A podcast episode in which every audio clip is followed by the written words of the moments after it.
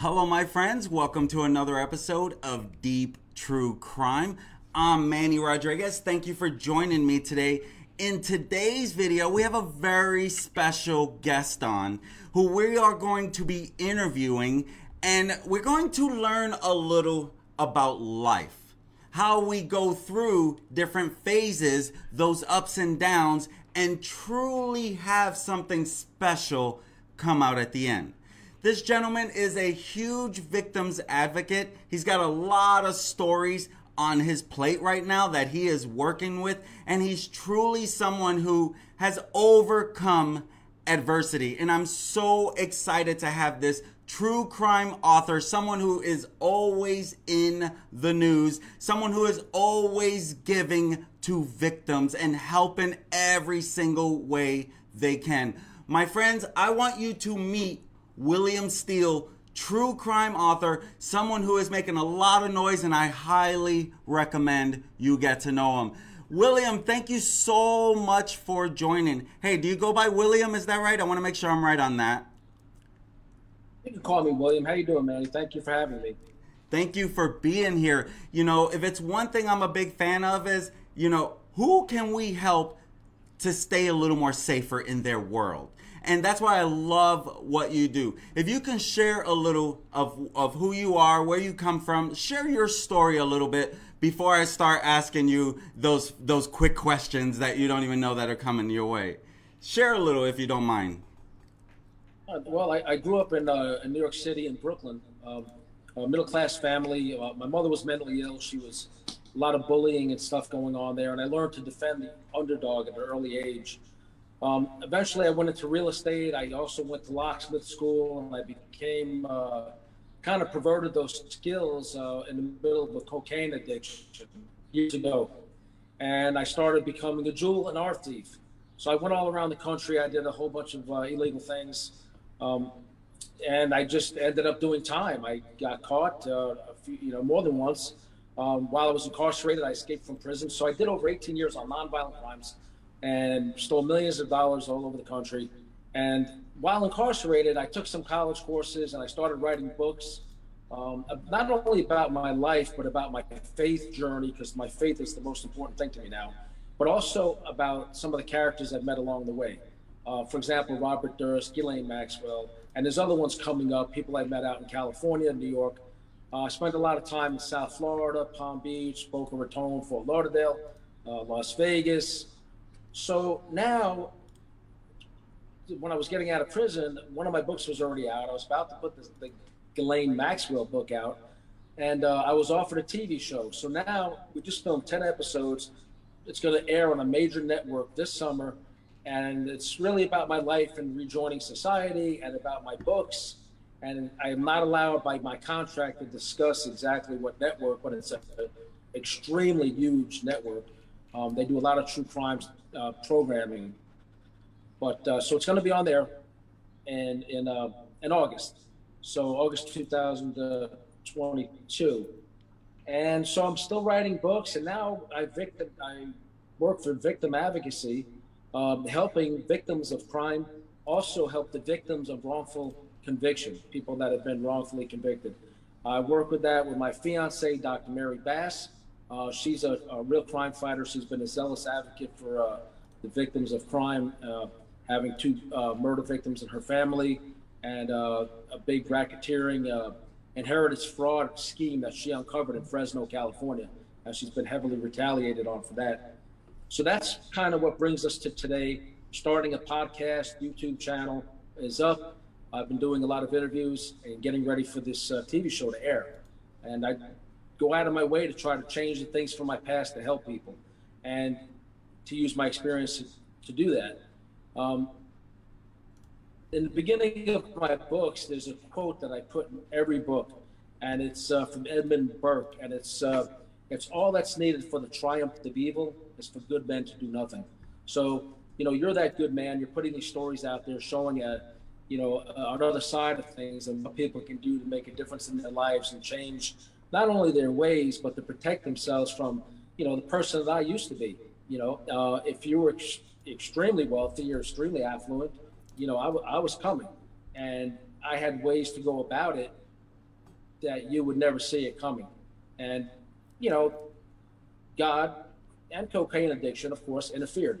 So, in, in the midst of doing all these crimes, we were also moving kilos of cocaine and guns from South Florida to New York for a very long time throughout the 80s and early 90s.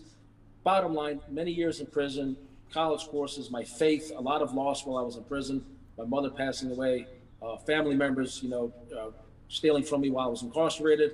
It's really cost me to see the light and, and just want to go back to being that good guy again, where I can turn it around and help people, and I'm glad to do it. Nice. Number one, thank you for your courage.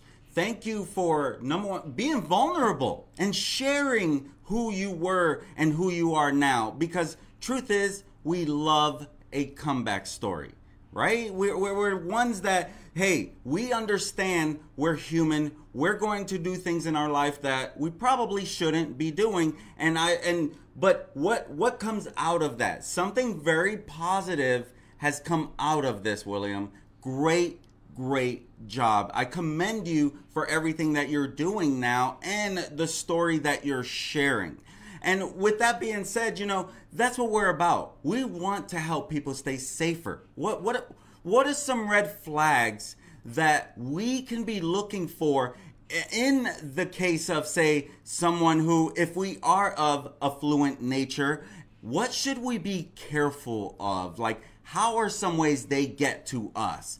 Now, I'm not saying that's me, but if that was me, because you said that's the person you you were after, how can that person be a little more protected now?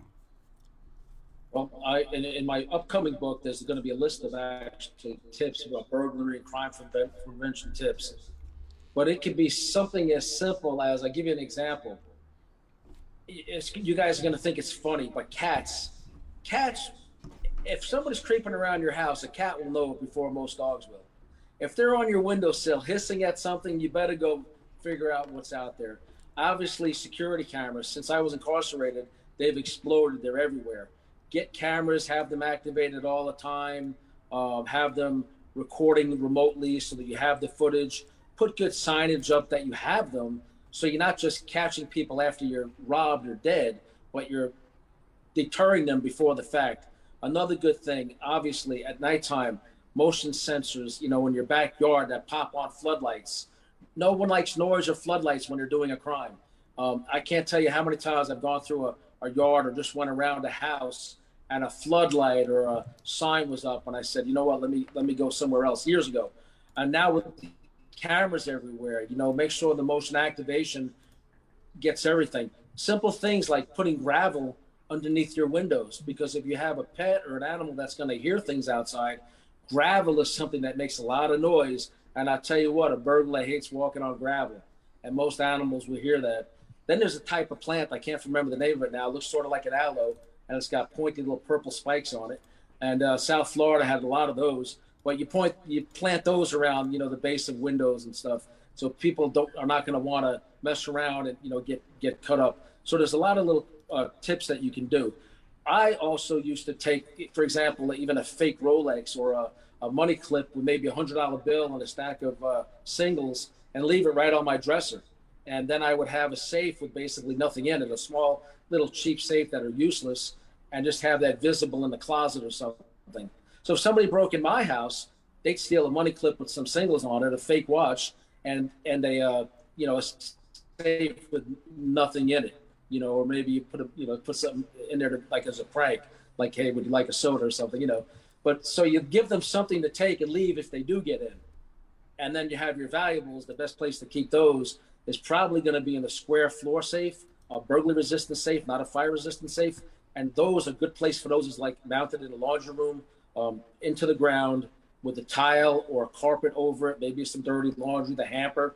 So when nobody's around, no visitors, and you need your jewelry or whatever your valuables are, your cash, you go in the laundry room and get it. Nobody knows the thing is there. Don't keep the safe in your living room. Don't keep the safe in your home office. Don't keep it in your bedroom because they will get they will tear them out. They will bring tools in there to cut and get them open. And in my case, if I had time, I can manipulate most safes open. So these are some practical tips you can take. Um, also, be careful who you let in your house. Make sure they're aware that they're on video. Um, if it's something like an open house or some with filters, make sure they're signing a log or presenting an ID. It seems a little bit much, but you know, there was a time when I posed as Donna Karan's brother, and I was looking for a house to buy, and we were looking for three to six million dollar house, and I had realtors all over the country take me in the house, thinking that my sister was Donna Karan, a fashion designer, that she was doing a fashion show, and I would be able to case these houses, walk out with a brochure, glossy floor plans, everything, the schedule, because the realtor will tell you everything about the person's schedule. Um, you know, have a sit down with your realtor. Let them know that not to discuss schedule. Let them think that there's a housekeeper or a groundskeeper coming over or living at the house.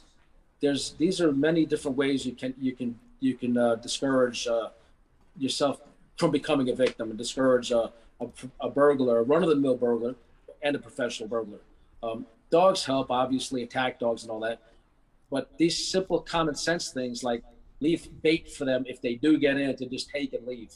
Because chances are pretty good they're not going to look through your laundry room for your real safe and your real valuables if they get a money clip with a hundred bucks in it and, and, a safe that's locked, but it's it's a nothing safe that would look like it was hiding in your closet. They'll run out with the safe and break into it somewhere else and get nothing.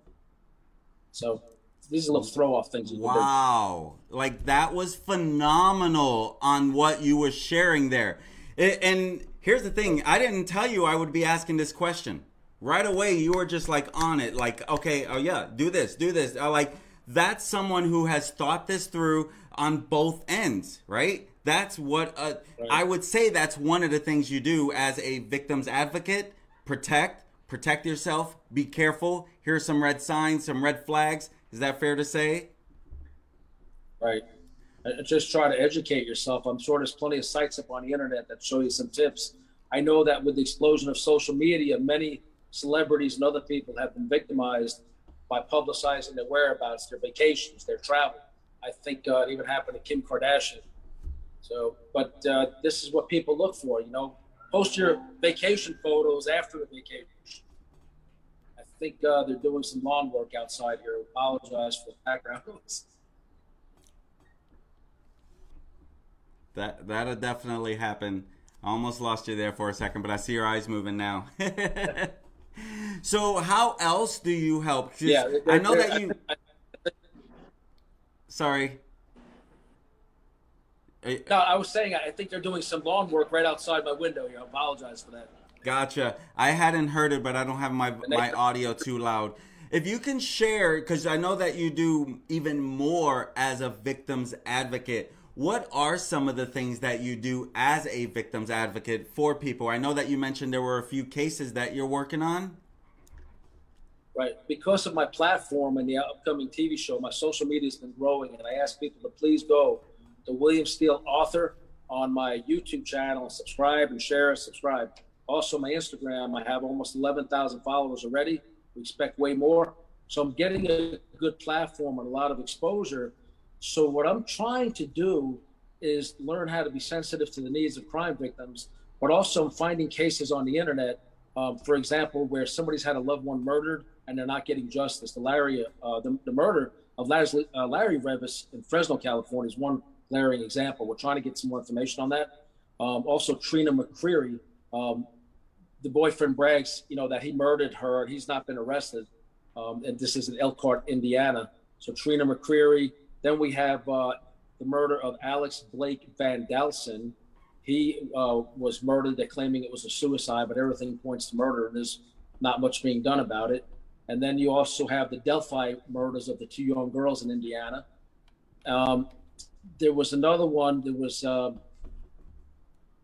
trying to check my notes here real quick to make sure I covered on the ones we're getting ready to interview on my own show. So the uh, the case of uh, Paula Turkovic, her mother has a great site um, trying to find out what happened to her daughter. It turns out that she was evidently raped and murdered. Police aren't doing much about it. Every time she tries to post something about it on the internet, uh, somebody's hacking and taking it down. So what I'd like to do is bring awareness to those cases by posting them on my social media and interviewing them for my podcast and telling people like you about them so maybe you could interview them as well and we're trying to give them a, a, a, basis to be heard. Um, also, on the cases of the wrong, wrongfully convicted, we have Dave Reinhardt. If you go to davereinhardt.com, wrongfully convicted in California, he's in prison there now. The case of Dr. Leslie Marlin Scholl. Dr. Scholl was set up by a corrupt informant, federal informant, after he stole, after the informant stole over a million dollars from him, and the doctor wanted his money back. It was a fake real estate scam and the guy entrapped him on some fake gun transfer thing and had him locked up for 13 years. Well, Dr. Scholl just got released, and we're trying to help him get his medical license restored. And I know he's working with some New York attorneys to try to uh, get this final conviction uh, removed from his record. Because now the informant, Charles Ray Smith, is himself facing 120 years and then just committed perjury by lying to the federal judge uh, back in uh, October at his very first hearing. So these are some of the cases that we're working on. Wow. And so that's where now who you are today is it because of kind of what you went through as that other side? Well, on the other side, you know, I did a lot of things I'm not proud of and uh, again, you know, I'm not the person I was and I think uh, I've been out just over a year now from over 18 years and things are starting to look up. I'm back to myself again. There's no there's no substances involved in my life. There's no desire to lose anything else, break the law, or hurt anybody else.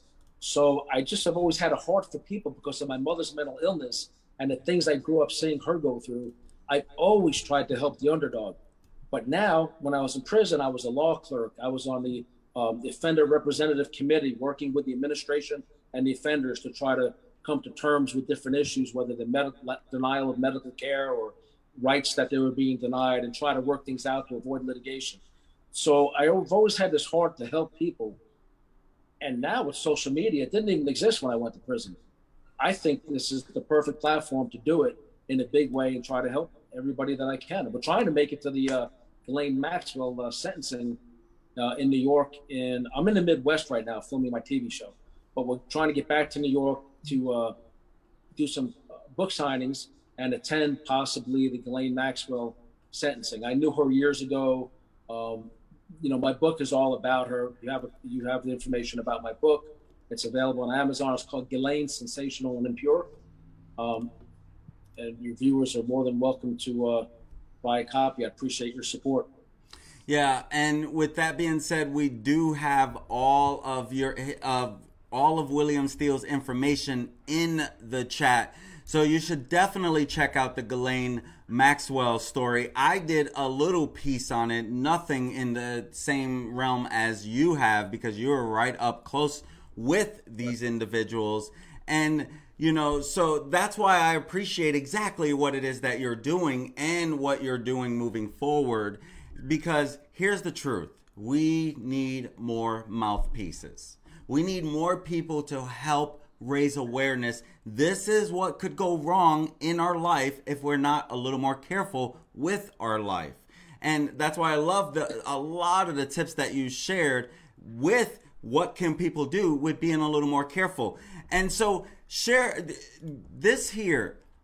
Now, I you sent this over and I had a chance to read it but can you can you expand a little on your relationship with Robert Durst? Robert Durst. Right. Back in the '80s, I met uh, Robert Durst in Manhattan. Right when I, at the time I was attending the locksmith school down Midtown Manhattan. I met him. I met Susan Berman. She kind of slipped up and said something about, you know, he's paranoid because his wife was just murdered. He's uptight. And then she corrected herself. Like a Freudian slip and said, I meant she's missing. Right then, I knew something was wrong. Street smarts kicked in. I said, he killed his wife. She's covering for him. And this was in the 80s. He and I stayed in touch because I was trying to get information out of him and money out of him at the time. And so you have to read the book. Um, if you have the book cover there, I think, to display, but it's called Sex and the Serial Killer My Bizarre Times with Robert Durst. And it shows you my interactions with him over the years and trying to gather this information for authorities and um, all along, he was paying me for the use of my place in Brooklyn. Um, so that's how I knew him. I actually went to the trial. He went on trial for murdering uh, mafia princess Susan Berman in, uh, in 2000. He went on trial for that in Los Los Angeles. um, last year, a few months ago. So last June, I was actually at the trial. Um, we're going to be doing some stories about that, what happened. Um, so I knew I, I, knew him, and I was had information that was helpful to the authority, authorities regarding him and some of his murders. And uh, you know, he killed his first wife, Kathy Durst. And so I talked to some of the family members, and they're still very, very bitter that Westchester County, New York, has never bothered to prosecute him. One prosecutor after the other, uh, just you know, because the family's worth billions of dollars, they just ignore what a serial killer's doing. And I'm not going to say much more than that without putting a target on my back. But uh, one prosecutor after the other did nothing about it. And the last one, finally, I guess she had him indicted before a grand jury. And then he died a few months later of COVID in jail or prison in, in uh, California, which is just a few months ago. So these poor people have had no justice for 40 years. And it's just disgraceful.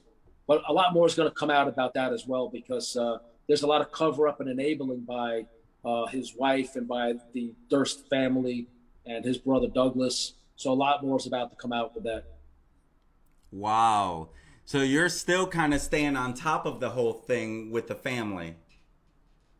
Oh, absolutely, absolutely. And uh, Mary's a forensic, uh, a forensic uh, accountant and fraud examiner, and she's done a lot of uh, history into finances and financial crimes uh, regarding a lot of these people.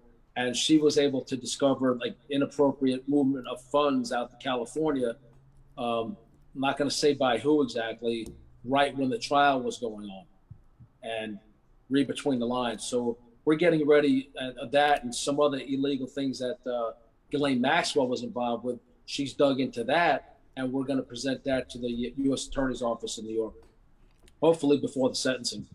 Wow! Wow! Wow! So that is so awesome. So now, your your opinion, whatever you can share on Ghislaine Maxwell. Do you think that we've heard the end of the whole thing, or is there going to still be more stuff that keeps coming out? I think they're going to. Uh, she's going to cut a deal at the very end. She held out to the bitter end. I think uh, the time she wanted Jeffrey Epstein dead, uh, she said she wanted that done because Jeffrey Epstein is going to be the death of her. Well, he's dead now, but she has dirt and videos galore on so many other people that she can make a deal, witness protection, that let her live in New Zealand or somewhere. But wherever she decides to live, she's highly identifiable. I don't think she'll survive. I think she'll cooperate. She'll get out. It'll take a year or two. Somebody, unfortunately, will probably kill her. Wow. She, so, she she's got stuff. Some of the things I saw at the Palm Beach house, I, I can't even go into them here without getting you deplatformed from YouTube. so that's uh, yes. It's in my book. I'm not trying to mess up my relationship with YouTube. I'm just starting to get this momentum going. and I'm just and I'm just starting to learn about the risk of deplatforming if you say certain things about super powerful people who are not necessarily convicted. A lot of it's in my book. If you guys are interested, please buy the book. It's supporting me post incarceration by putting the story out I'm probably the only insider right now who's actually written a book about her. So that's the uh, the other book would be the Ghislaine Sensational and, and Impure. It's right behind me here. Gotcha. There you go. That's it. Go to my website, williamsteeleauthor.com or on Amazon, Ghislaine Sensational and Impure. And you'll find stuff in there that has never been put out before. And I risked my life by putting it out a few months ago but it's there now. Part two is coming out after the sentence. So they can order your books at the at your website as well, or should they through it like they could just scan this this code? Right, they can scan that code and take you there. You can order either one of the books, and uh, I'm really grateful for that. Uh, I really, I'm trying to really pick up subscribers on my YouTube channel. Also, William Steele, author, on YouTube. It's a true crime channel. You can Google me with Prince Andrew. My name pops up with Steele. Google me with Ghislaine Maxwell. My name will pop up. New York Post. I'm in the New York Post. I'm in the National Enquirer. I'm in the Sun from London. The Independent um, was about to interview me. Daily Mail TV has interviewed me. And then the war in Ukraine broke out. And so they're holding the piece back. Uh, I don't know when they're going to air it, but they did about a two-hour interview. They came, flew out here a few weeks ago. They interviewed me, and that's going to air, I think, right around the sentencing. They, they were going to air it a few weeks ago, but then the, the Ukraine situation broke out. Nice. So you're literally staying busy all the time in New York. It sounds like. Are you? You're not in New York at the very moment, though. You're working on your I'm show. In, that's right. I'm in the Midwest. Uh, we filmed episodes in Elkhart, Indiana, which is the RV capital of the United States. Very nice place familiar. until we ran into a prolific con artist. Yep. If you, if you look up Charles Ray Smith, Elkhart, pro- prolific con artist. He posed to me. He was a federal informant, but he posed to me as a high-ranking Hell's Angel. He's got a big mansion on the river here. What's Um, the you know, name? millions of dollars in assets, gold bar. Charles Ray Smith, Elkhart, Indiana. And if the FBI finally locked this guy up, he's been conning people for decades. Um, he brags with the help of the local police. I don't see any evidence of that. That's what he claims that he's friends with detectives, and I'm certain he's naming them all now to the FBI because that's all he does is you know uh, inform and make up stuff on other people. So I'm sure he's trying to get out of his own mess now by doing that, um, which is fine if his information is legitimate. Cooperate with authorities by all means, but there's proof coming out now that he has put many people in prison that have been innocent. Wow, that is Charles Ray. wow. He he set up Dr. Leslie Marlin Scholl. Uh, we are we are doing a crowdfunding for him and trying to help him, but the lawyers have said to refrain for the time being until they put their case together. I don't know. I'm not in the middle of the legal wranglings. I just want to see the man rebuild his life. He got released in December and he's really struggling. His own family and children don't talk to him anymore because they thought the murder for hire stuff was true, but that was dropped in 2009. But they still kept him in prison for 13 more years over some bogus firearms transferred to this guy, Charles Ray Smith. There was supposed to be some paperwork done that wasn't done. So they gave him 13 years, stripped him of two medical clinics. His wife got about $7 million. He lost about a million dollars to Charles Ray Smith. And Charles Ray Smith goes about his business bragging that he killed his girlfriend because she gave a cell phone to the FBI that helped make the current case against him.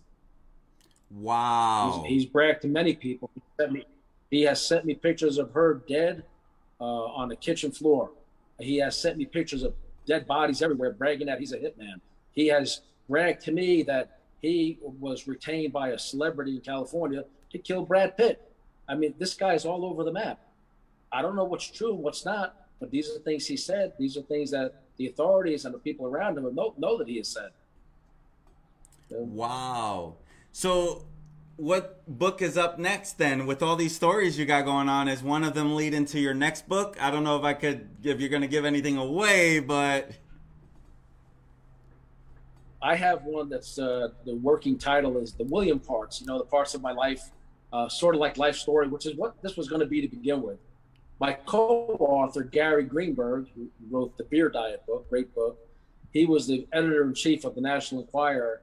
And as Durst became in the news, and, and some of the famous people that I knew became infamous, you know, we discussed possibly writing these smaller books about them, where really they were just going to be a chapter in my book about my life story.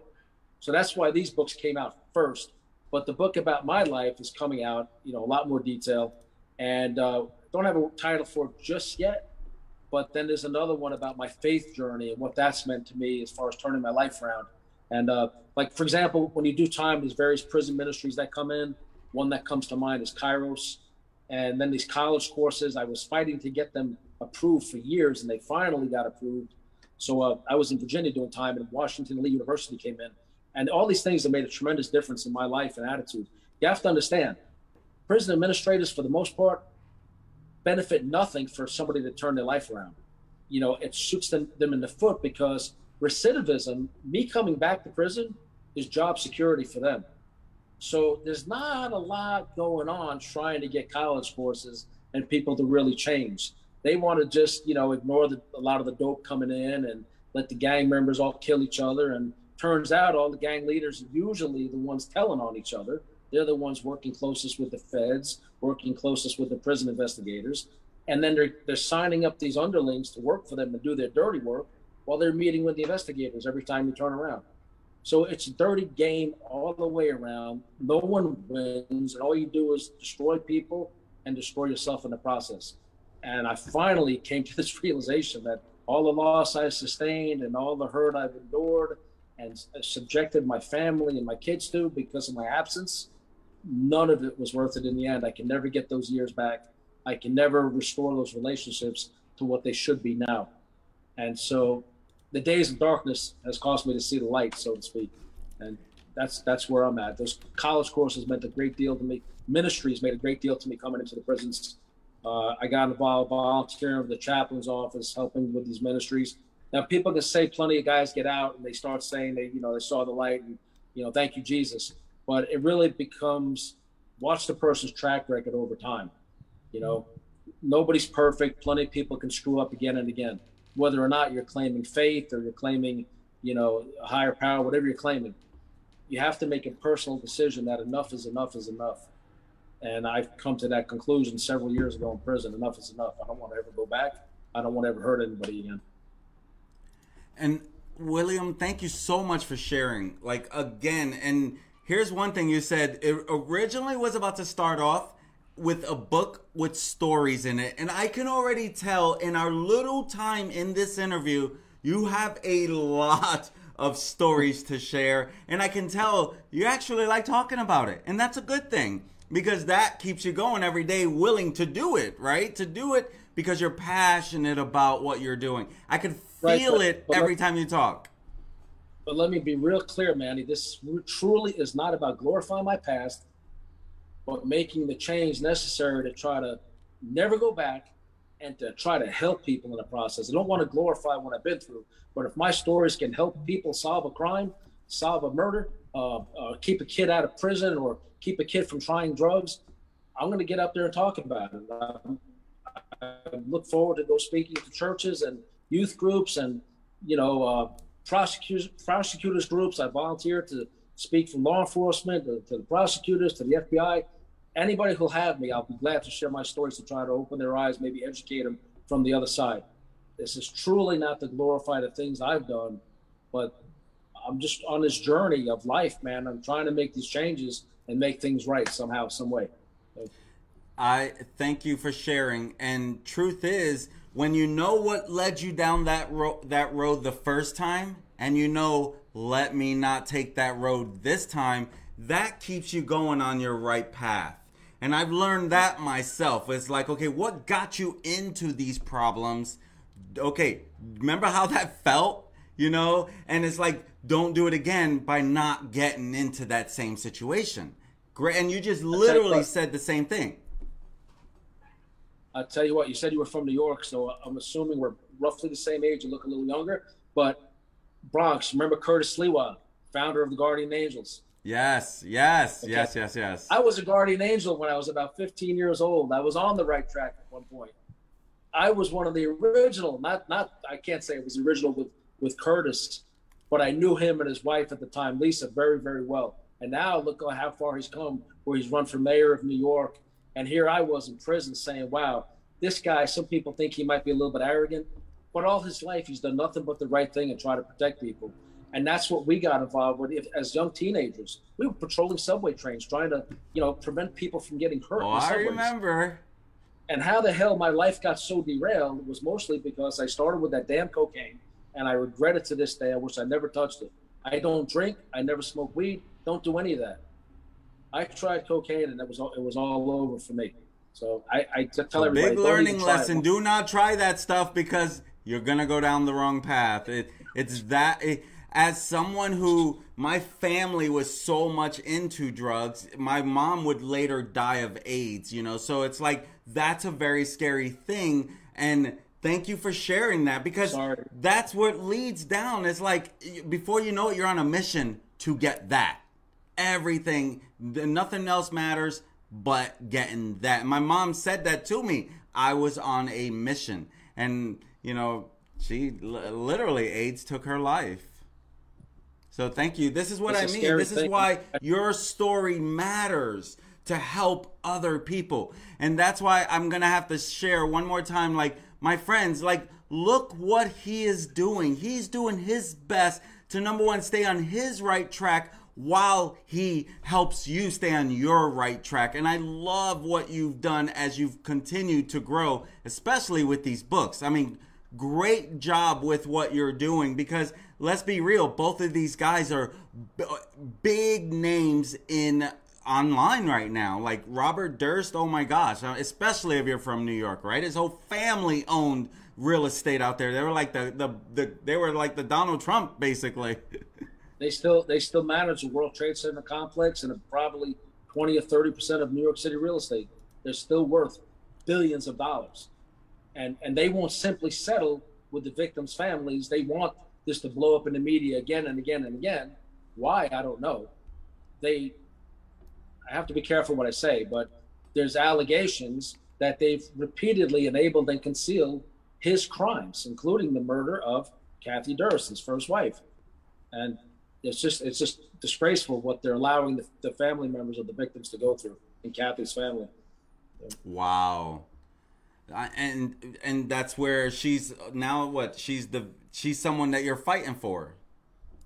She's uh, the focus of my first book, really, Sex and the Serial Killer, is really focused on her and raising awareness that he's never been convicted of uh, her her uh, murder. She, like I said, he was indicted a few months ago but that was after he was convicted in Los Angeles finally of killing Susan Berman, and then he died of COVID right after they sent him to prison.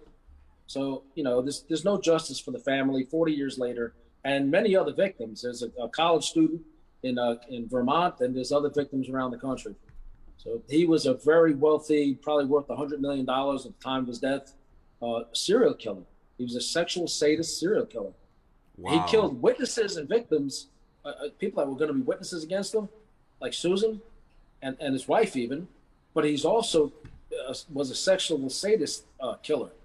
So, you know, if you read the book, you'll see some of the stuff I wrote about and stuff he brought around my house in New York. And um, here's the thing: I'm not the only one that knows these things.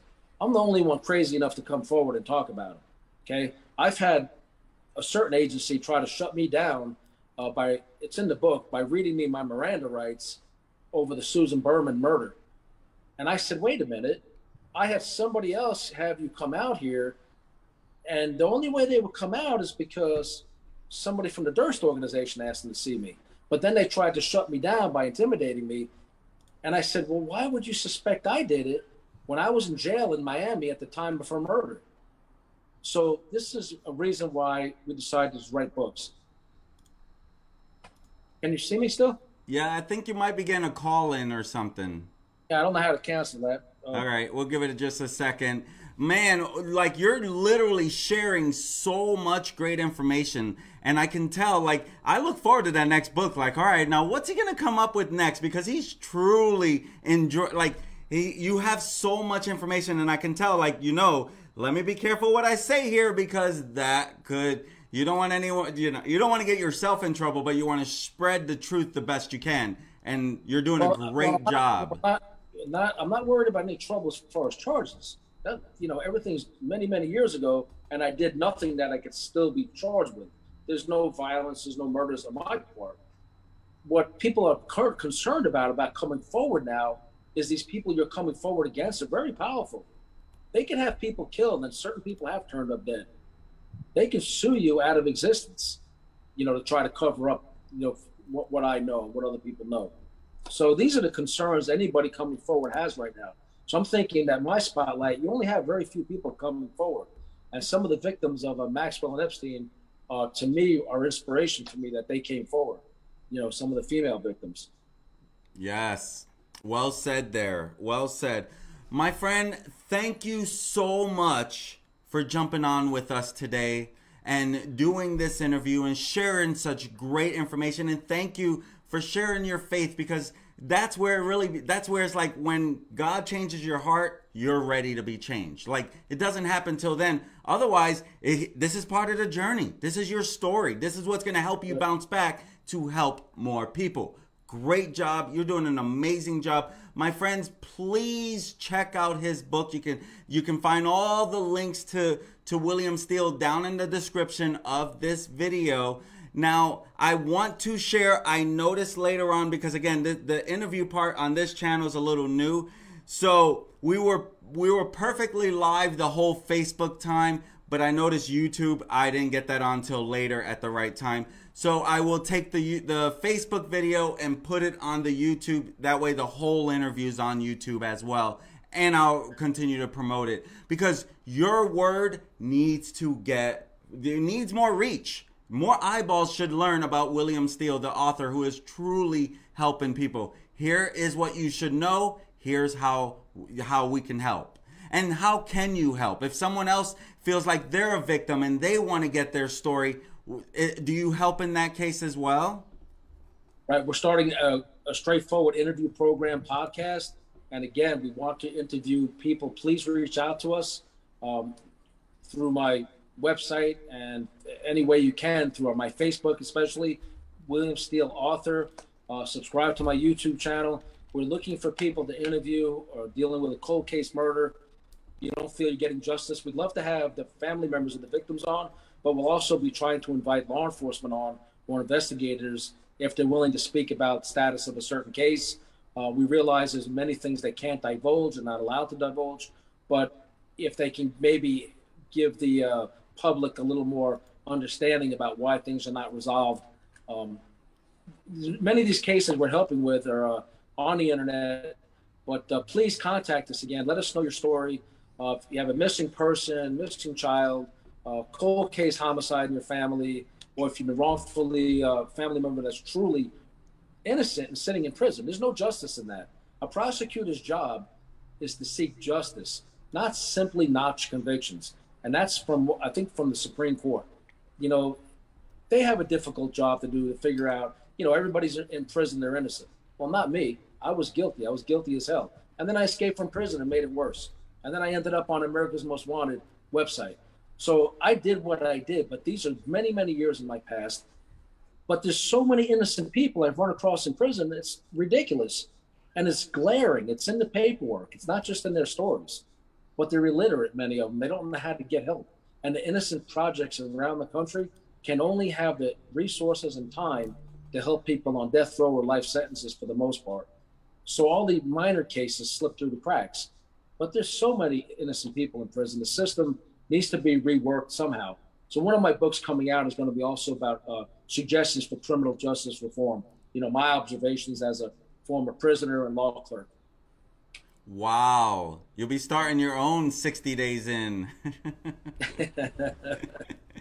Watch my TV show, August. August. Oh my gosh, Network. yes. And I look forward to having you on again because as our audience continues to grow, we want to bring on great guests as yourself to keep that word out there. How can we stay safe in our worlds? And you shared some great information, some of your experiences some of the big criminals that you have been around and what you're noticing. So, thank you so much for joining us today and being a part of this, William. Any last parting words?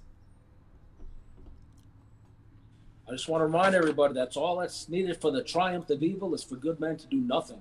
So please contact us. We will help you get your story out. Uh, my fiance, Dr. Mary Bass, has a heart of gold. She's a zealous victim advocate, and she's been retaliated on before for her work. And we just look forward to helping people now and trying to rebuild my life post incarceration by doing the right thing instead of the wrong thing. Great. Thank you so much. And we look forward to having you on again. I'm sure you will be a guest as we continue to have more guests on. And thank you for taking your time out to be here with us. And we hope that every dream you're reaching for you accomplished. You've overcame a lot. Your story's amazing. Keep doing what you're doing, William, because people need your help. Even those you don't even know yet, they need your help, William. Thank you, Manny. Thank you for the encouragement. I appreciate it. It means a lot. Thank you. Thank you, my friend. Have a great one. My friends, there you have it. He kicked butt. He was really sharing a lot, and you can tell he came from his heart. If that's the type of stuff you like to follow, make sure you smash that subscribe button. And if you got some value, make sure you hit that like button because then more people will see it. And truth is, more people need to hear this story. It's an amazing story. My friends, I'm Manny Rodriguez. Thank you so much for joining me today. I hope you have an amazing day. Peace. Have a great one.